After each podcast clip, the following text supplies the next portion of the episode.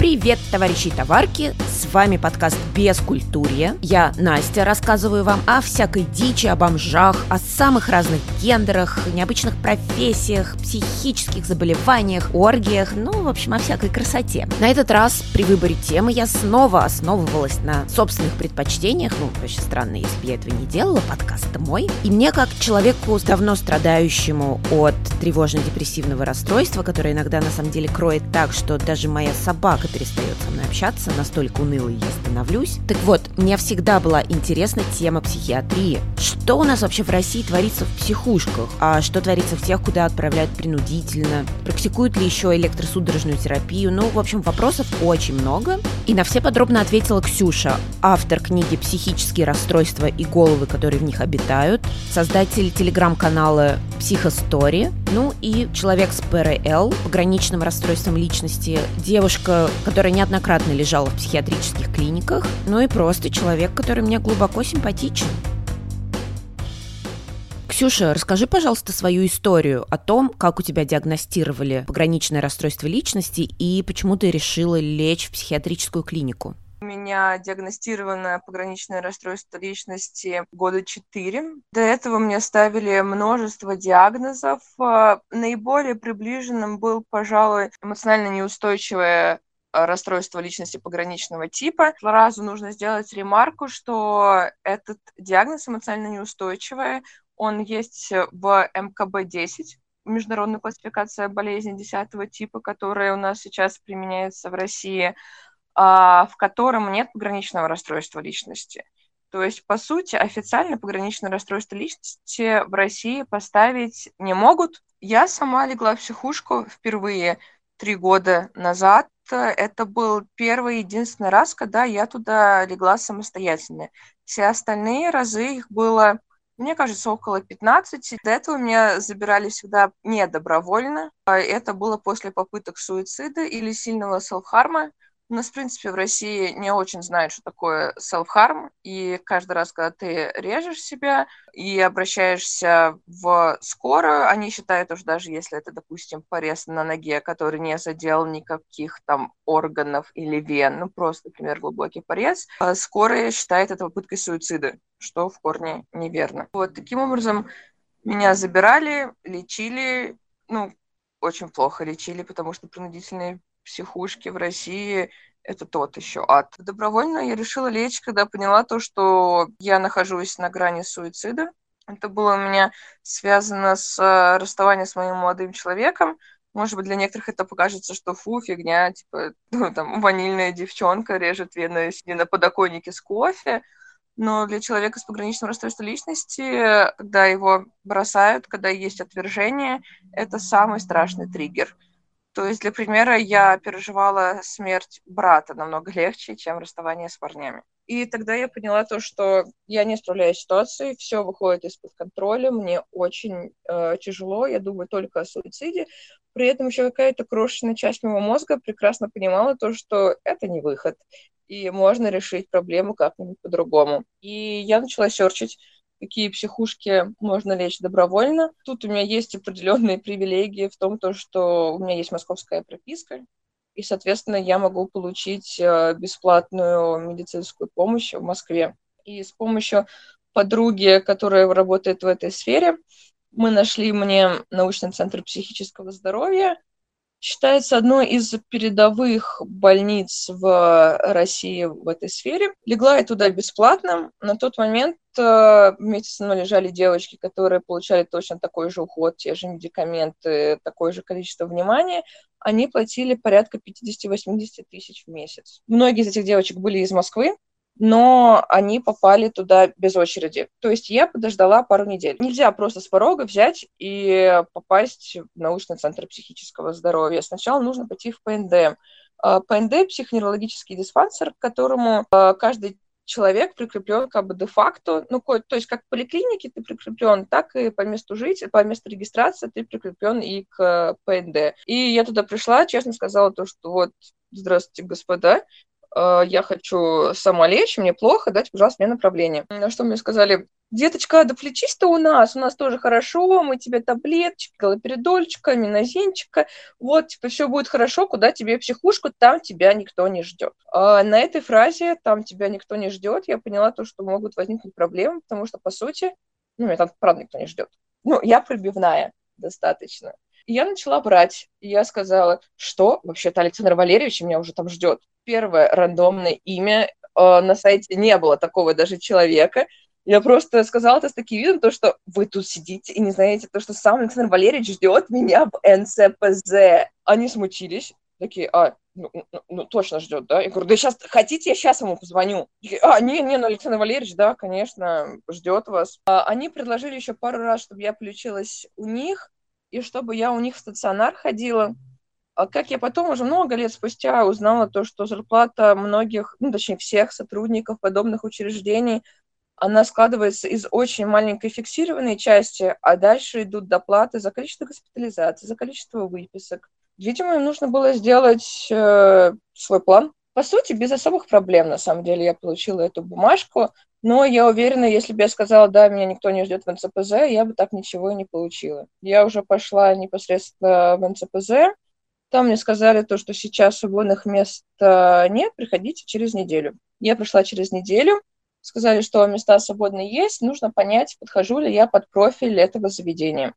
Со мной было несколько, ну, по сути, собеседований на то, чтобы лечь. Я все честно говорила, и то, что у меня есть селфхарм, и то, что у меня есть проблемы с алкоголем, и то, что я очень хочу покончить жизнь с собой, а, рассказывала, какие я таблетки когда-то где-то принимала. У меня до этого это никогда не было прям на постоянной какой-то основе.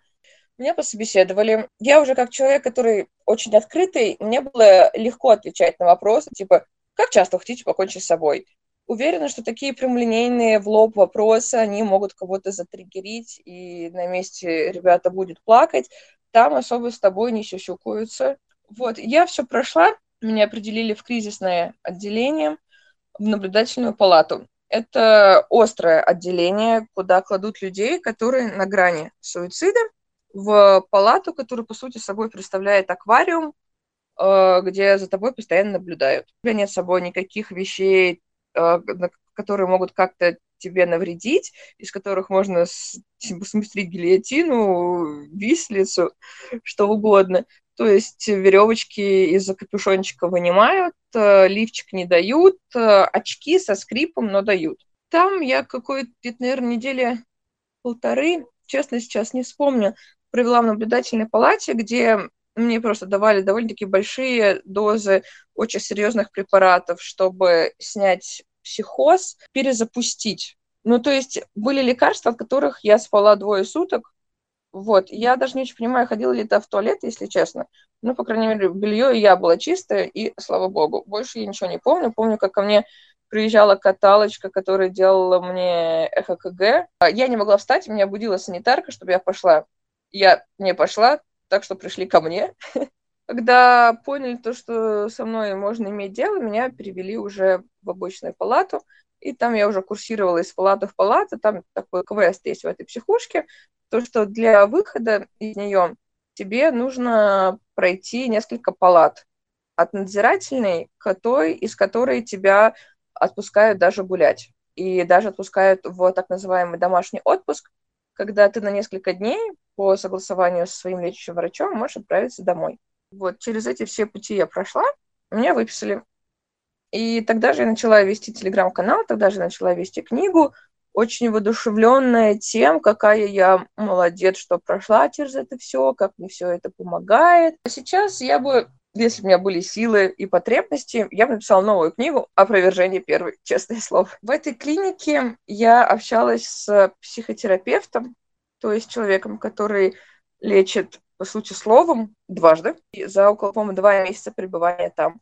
А пограничное расстройство личности не лечится медикаментозно. Пограничное расстройство личности лечится исключительно психотерапией. И психотерапию я не, там не получала. Я ее потребовала, прям потребовала, потребовала, чтобы мне дали психотерапевта. Мне сказали, деточка, у нас тут он один на три отделения. Я, как всегда, настояла, и мне дали женщину, Первые разговоры с ней были ничего так. А на третий разговор она мне сказала, типа, Ксюшенька, ну вы так переживаете по поводу своего молодого человека. Ну поймите, вы женщина, он мужчина, вы совершенно разные. У вас разные цели в жизни, у вас мозг по-разному устроен.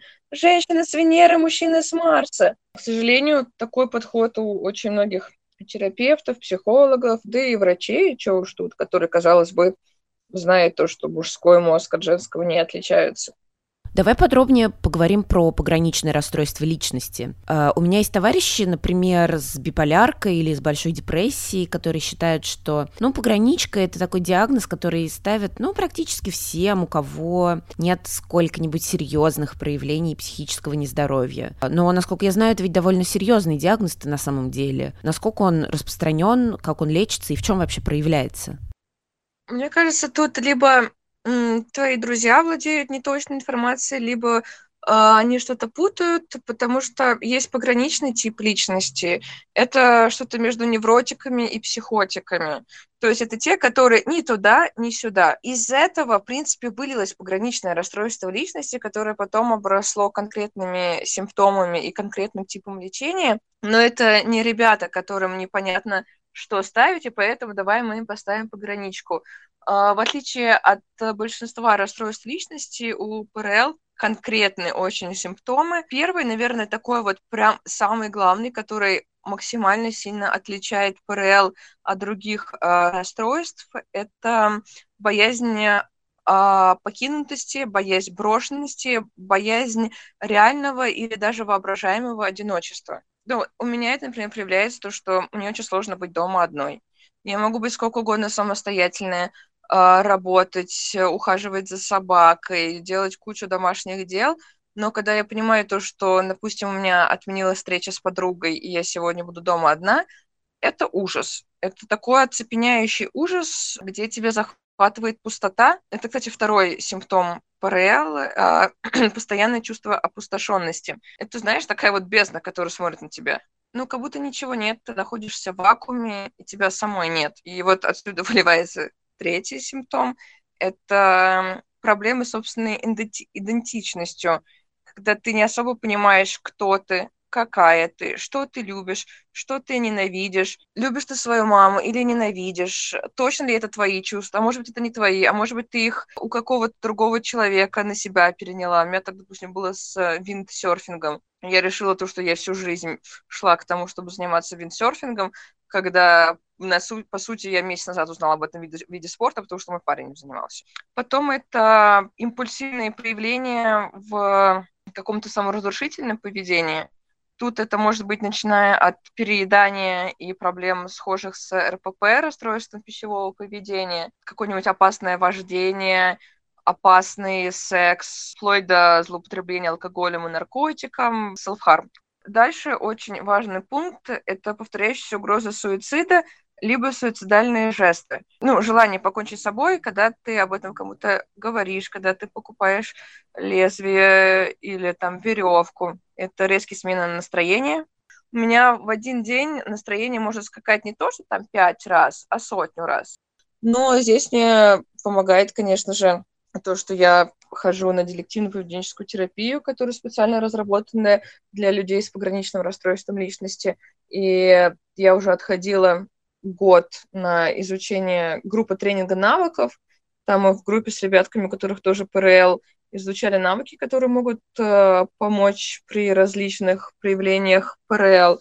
И вот, например, мой любимый просто навык, это самое прекрасное, я уверена, что его могут юзать люди, у которых э, нет даже никаких расстройств, а просто есть, допустим, сильные эмоции. Этот навык я называю «сунь ебало в таз». Короче, берешь тазик, с удобный тазик, я специально купила себе красивенький фиолетовый с цветочками. Вот, берешь тазик, наполняешь его холодной водой, засекаешь таймер на минуту и окунаешься в этот таз так, чтобы у тебя холодная вода закрывала и виски. Вот, в этот момент, уже секунд через 30, у тебя активируется парасимпатическая нервная система, который отвечает за э, регулировку эмоций. И потому что мозг твой думает то, что он подыхает, ты умираешь, и он начинает быстренько перестраивать весь твой организм на то, чтобы как можно дольше прожить. Снижает сердце, умедляет сердцебиение, замедляет всю работу организма. И, по сути, если ты в таз э, окуналась чувством, типа, блядь, да, блядь, жизнь какая, все, я больше не могу, все, пиздец, то выхожу я из тазика обычно эмоциями, водичка немного пролилась. Надо вытереть. Ты сказала такую интересную вещь, что клиники, куда ты попадаешь принудительно, гораздо хуже, чем те, куда ты попадаешь добровольно. А расскажи, в чем отличие? Ну, возьмем обычную мою ситуацию. Я себя режу, я сама или друзья вызывают мне скорую, потому что видят то, что рана очень серьезная, потеря крови очень большая.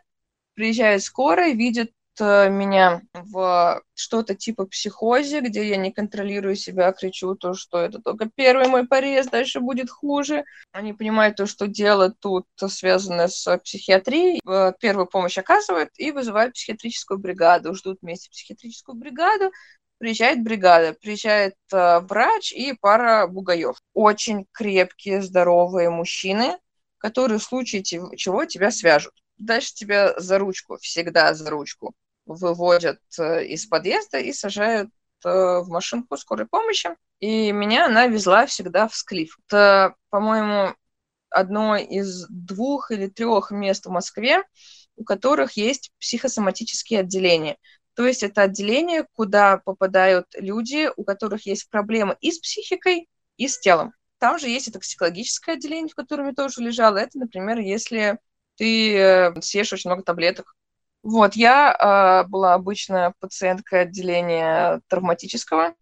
К сожалению, меня там уже все знают, и каждый раз, когда я там попадала, типа, о, Ксюшенька вернулась. Туда тебя привозят. Сначала ты очень-очень долго, иногда это до нескольких часов, лежишь одна абсолютно голая на каталке, укрытая простыней. Вот, где-нибудь в коридорчике. Мимо тебя ходят люди – ну вот просто представь, ты пыталась покончить с собой, тебе это не удалось, наверное, у тебя очень большие жизненные трудности и очень сложное психоэмоциональное состояние, а ты лежишь одна, всеми позабытая, голая в коридоре под каким-то куском не самой чистой ткани. И это уже психиатрическое отделение, и там двери закрыты, то есть ты не можешь сама просто выйти оттуда. Тебя зашивают. В 90% случаев у меня было такое, то, что на меня начинали кричать что ты к нам сюда пришла? Не могла, ничего ты себя порезала, нам что, работы мало без тебя? Вон, дом высокий, спрыгнула бы с него раз, и нет тебя. Иногда я была в ресурсе, и я пыталась объяснить этим людям то, что ну, вы делаете хуже. Зачем? Тогда обычно эти люди отвечали то, что они так помогают мне вообще-то и наматывай-ка ты, деточка, на уши, чтобы сюда не приходить больше. И вообще это мы так тебя пугаем, что ты больше не хотела здесь оказываться. Я уверена, любой человек никогда не захочет здесь оказаться. И то, что он оказался здесь, это просто череда неправильного выбора, ошибок, чего угодно, но точно не намеренное желание. Каждый раз, когда я пыталась покончить с собой, я пыталась покончить с собой, я не пыталась попасть туда. Потом однажды я очень сильно поранила ногу, удивительно, на самом деле, что мне делали переливание крови, потому что я была вся белая и теряла сознание, и вообще все было просто супер ужасно. Меня привезли, положили на стол, и врач, который должен был меня зашивать, мужчина, он разговаривал либо с моей вульвой, либо с, моим, с моей грудью. Он не смотрел мне в лицо, он смотрел исключительно на эти части моего тела, причем причмокивая, нагибаясь пониже. А, пронесло, что он меня не трогал. Э, мне кажется, единственная причина, почему она не трогала, потому что рядом была молодая медсестра. По ее глазам, выражение лица было видно, что ей супер это не нравится, но она находилась в подчинении у него, она ничего не сказала. Сложно качать свои права, когда ты лежишь э, голая, потеряв половину своей крови. И, и от этого человека зависит то, как он тебя зашьет. Э, в общем, он меня не осмотрел, ну, осмотрел мою вульву. Вот, он сказал медсестре, тебе Ниночка, зашей ее. Что она сказала, то, что тут затронуты мышцы и, кажется, нервы, что она бы хотела, чтобы он посмотрел, и она вообще не уверена, то, что она сможет это правильно зашить. На что он сказал, да сшей просто кожу. Она шила кожу, после, это прошло уже года 4-5, а у меня до сих пор болит нога практически ежедневно. Мне делали очень сложную операцию. Мне получилось соединить обратно нервы. У меня потеря чувствительности в одной части ноги, в двух разных частях. У меня э, нарушена чувствительность, и она как бы перекрестная. Ну, то есть я трогаю голень в, не, в одном месте, у меня ощущение, что я трогаю кончики пальцев на ноге.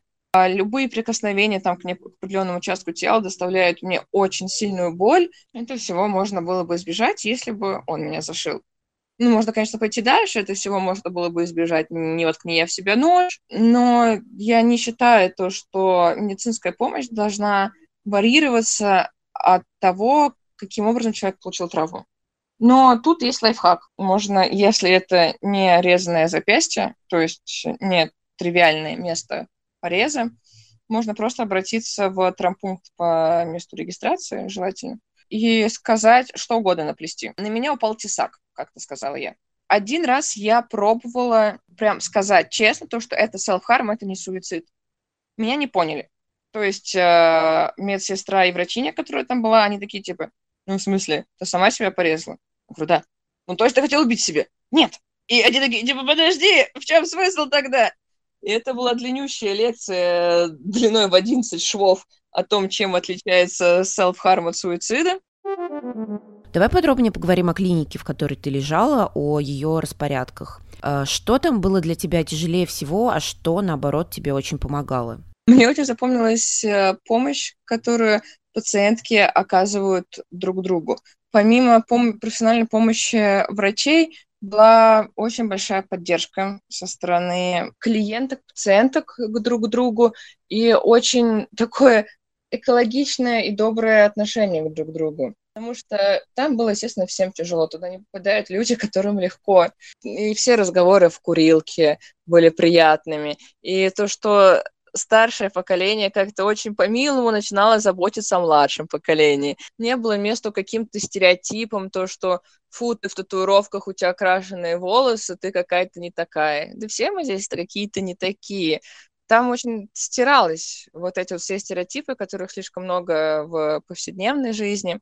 Ну, это было место, где никто не считает тебя ёбнутой в том плане то, что вот рядом со мной лежала девочка, она, например, выдирала свои волосы. Ну, типа, постоянно мол, молодая девчушка, девчушка лет 18, она выдирала волосы. Вот, иногда этот диагноз усиливается поеданием этих волос. Разве это менее странно, чем пытаться покончить с собой? Скажи, а вот это отделение, в котором ты лежала, оно было острое? То есть э, с вами лежали люди, например, больные шизофренией э, или, может быть, еще чем-то таким серьезным? С какими вообще расстройствами туда кладут? Люди больных шизофренией там были. У меня тоже было острое отделение. Я попала сама в острое отделение, потому что, ну, суицид. Люди с ментальными особенностями, люди даже шизофренией, они не опасные. И насильственных преступлений люди с психическим расстройством совершают намного меньше, чем нейротипичные люди. Обычно, наоборот, люди с психическими заболеваниями а, становятся жертвами преступлений, потому что такими легко манипулировать, их легко обмануть. Там все было окей, это абсолютно контролируемая обстановка, где куча врачей, санитарок, а, медсестер. Да, там были люди с частыми галлюцинациями, с голосами, с навязчивыми идеями, но я ни разу не чувствовала ни от кого опасность. Ну, да, было стрёмненько, когда моя соседка как раз-таки шизофрении ходила ночью по палате и говорила, это не мой банан, это не мой банан. Женщина пришла после электросудорожной терапии, это когда током бьют. Первое время, там первые сутки, ну, даже первые пару часов, э, люди ведут себя странно. Ну, то есть там лежали девочки с РПП, там и с булимией, с нервной анорексией.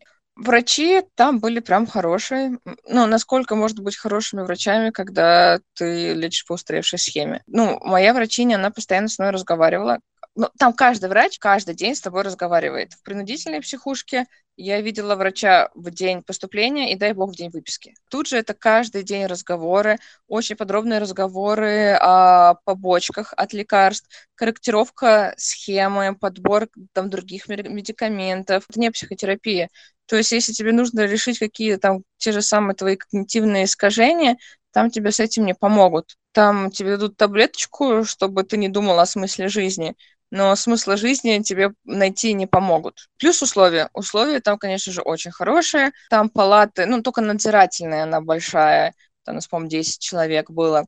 Потом все палаты, по-моему, были не более четырех человек. Были палаты на двух человек. Ну, есть э, стол, есть холодильники, столовая, душ каждый день по расписанию, но он каждый день. В, в Склифе, например, нету душа вообще, в принципе. Там месяцами люди лежат, душа нет, в раковине подмывайся.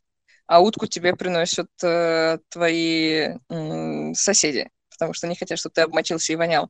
Вот, здесь же этого вообще, конечно, ничего такого не было, все было хорошо, но вот люди на более низких должностях, санитарки, у которых нет медицинского образования, то есть это э, персонал, который занимается уборкой помещения, постельным бельем, то есть на раздаче в столовой. Вот э, они, да, как и везде, они большая часть из них очень хамоватые. От них было много очень воровства, которое на себе прочувствовала и я, и мои соседки. Ничего себе, а что воровали? Гель для душа.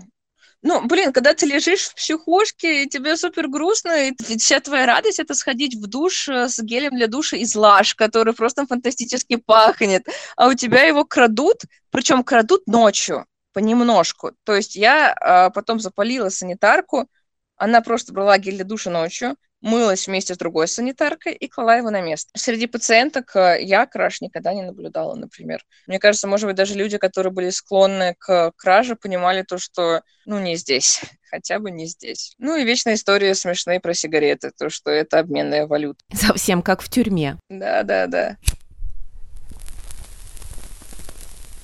Ты упомянула про электросудорожную терапию. С ней обычно ассоциируется всякая жесть, ну типа как в фильме «Пролетая над гнездом кукушки» или там «Карательная психиатрия». А как сейчас на самом деле все обстоит?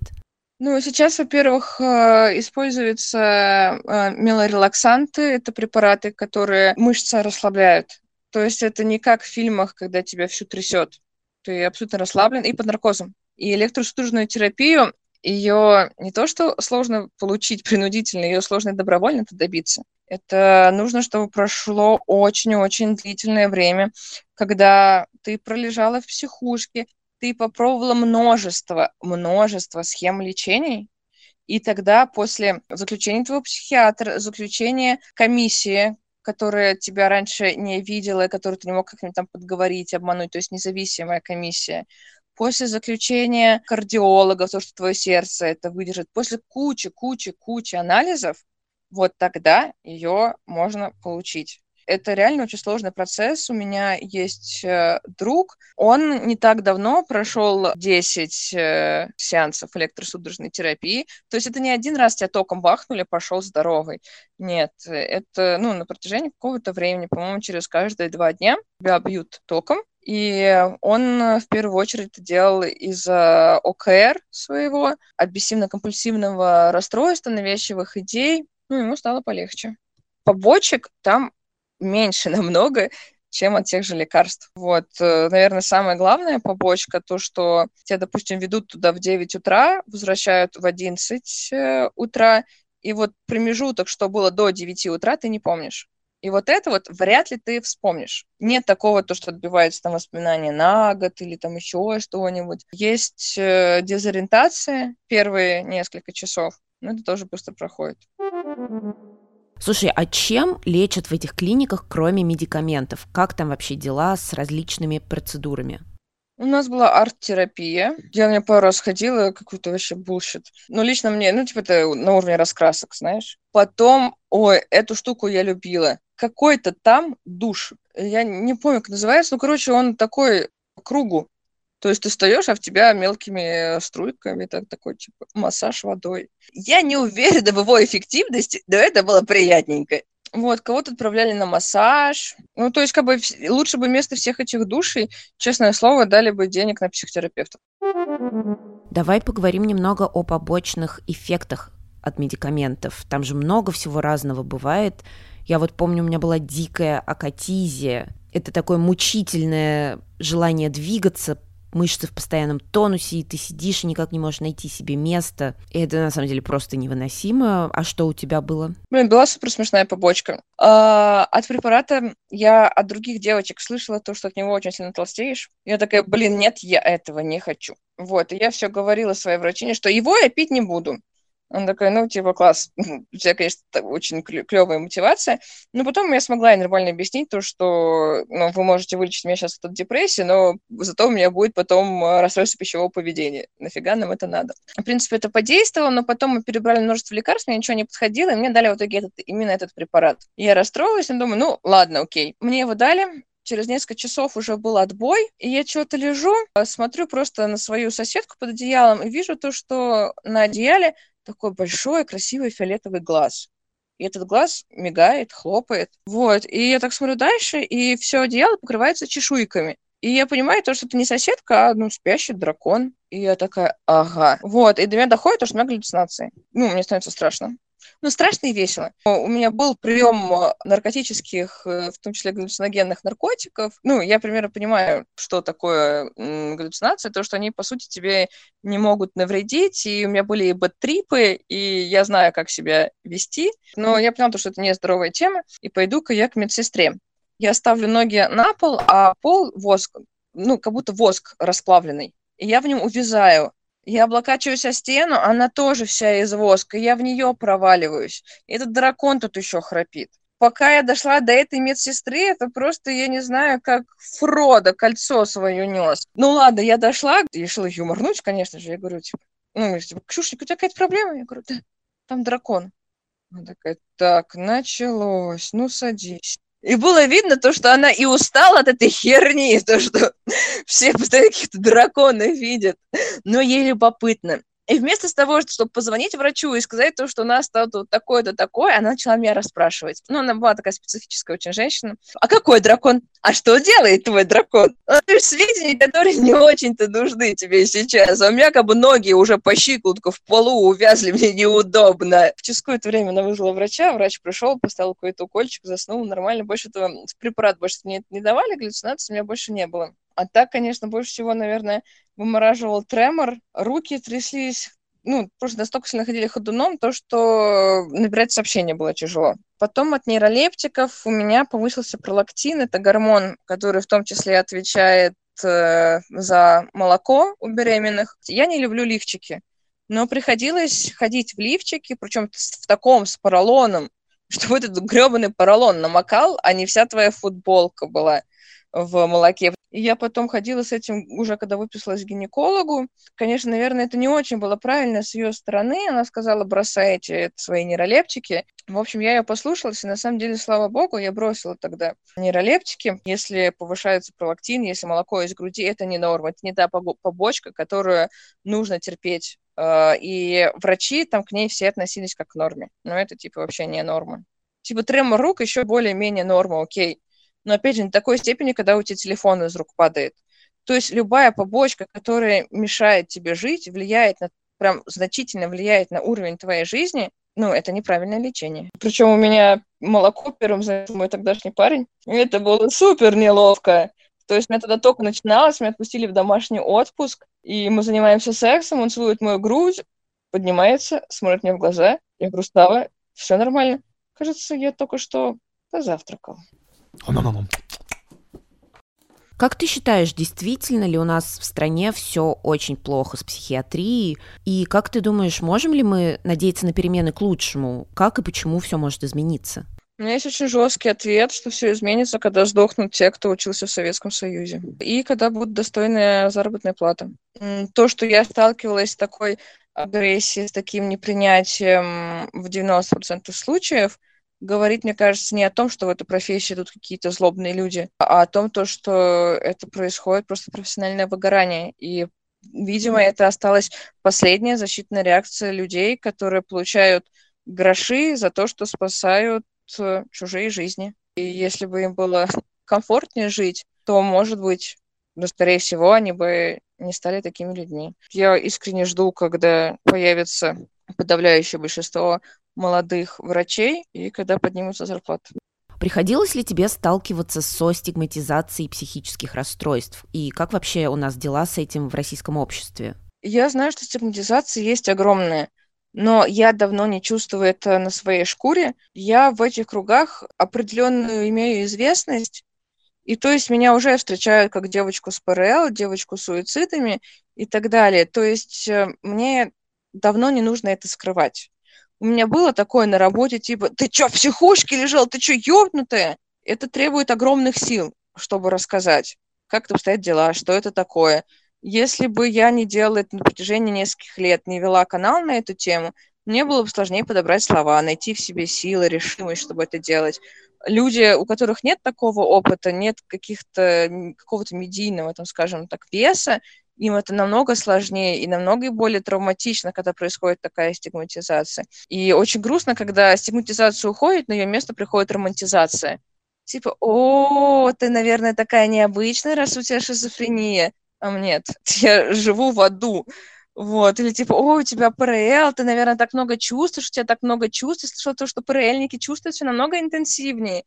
Ну, как бы, окей, как будто тебя катком переезжают каждый день туда-обратно. В этом нет нифига классного. Мой традиционный вопрос про алкоголь. Насколько я знаю, ты какое-то время довольно хорошо употребляла. А как думаешь, мог ли он стать триггером для развития ПРЛ? И как тебе все-таки в итоге удалось бросить? А, у меня был алкоголизм. Я ходила к наркологу, когда поняла то, что это уже прям очень серьезные проблемы. Я регулярно пила, наверное, лет с 13 до, получается, 27. Последние пару лет я пила каждый день, за редким исключением, и почти всегда до отключки, до блокаутов. Моя импульсивность выходила за все рамки вообще разумного. Это опасное саморазрушительное поведение, когда ты просто тусишь непонятно где, непонятно с кем, пьешь непонятно что, принимаешь непонятно что, и типа тебе вообще похеру, никакой осознанности, никакого контроля, никакого стоп, вообще ничего не работает. И, ну и психотерапия тоже дает очень маленькие плоды, потому что, ну, все это сливается в трубу, когда ты изучаешь навыки, потом бухаешь, и у тебя отключается самый главный твой навык стоп, и ты просто идешь гуляя рванины. Ну, как бы я долго понимала, что у меня проблемы, но я не думала, что не такого масштаба. Первый такой очень серьезный толчок к тому, чтобы бороться с этой проблемой, мне дал мой лучший друг Ваня. Он сказал, что мы с ним постоянно ссоримся, когда я пьяная, и он попросил меня не писать ему, когда я выпиваю. Да, когда ты пьешь каждый день и хочешь общаться с Ваней, ты тоже каждый день. Это было очень много обиды, очень много злости, но постепенно доходила, начала такая, типа, окей, тебе писать, типа, что в жопу напьюсь.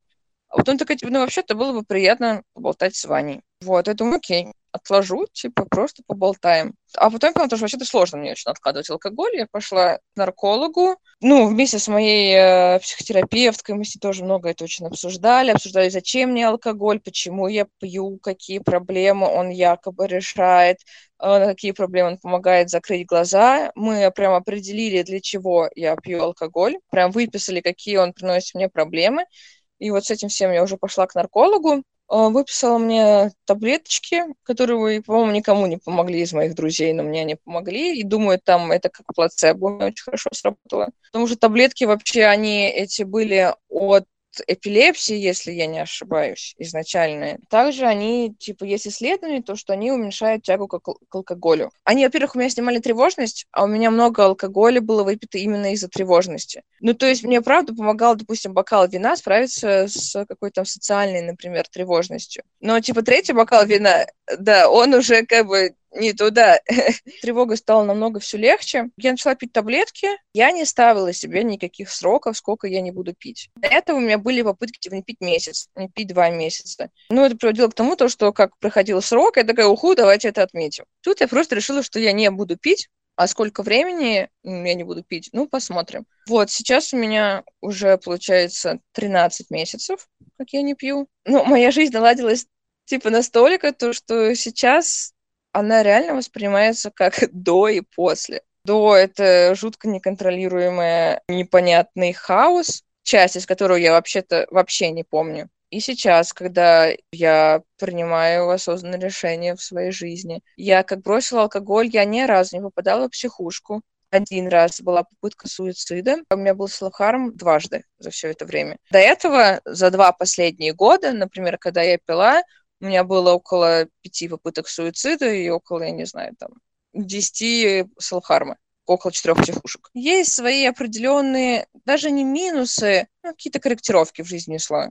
Ну, то, что меньше новых знакомств, меньше какой-то страсти и какого-то такого прям дикого угарного веселья, я готова этим пожертвовать ради этой стабильности. Ну и напоследок расскажи, пожалуйста, что происходит в твоей жизни сейчас?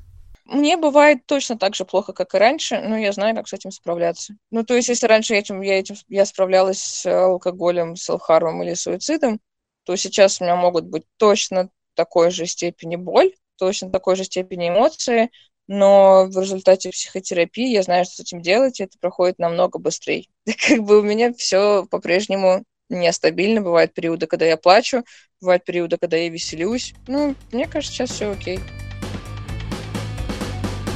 И, товарищи и товарки, у нас снова оптимистичный конец. Честное слово, так само получается, я не виновата. Ну, блин, мы можем только порадоваться за Ксюшу, согласитесь. А у меня под конец небольшое объявление. Я тут сменила работу. Работы у меня теперь очень много так что приходится эх, пить пореже, и на подкаст тоже не всегда хватает времени, поэтому он теперь будет выходить не так регулярно и не с такой обсессивной периодичностью, но будет, потому что люблю я, блин, эту штуку и надеюсь, что вы тоже ее любите. Если так, пожалуйста, дайте мне об этом знать любыми доступными способами. Подойдут лайки, комментарии, рекомендации друзьям, письма на подкаст culturelesssobaka.gmail.com, ну и виртуальные обнимашки, ребят, тоже подойдут. Надеюсь, у вас все хорошо, кукуха на месте. Ну, а без культуры обязательно к вам вернется. Всем пока!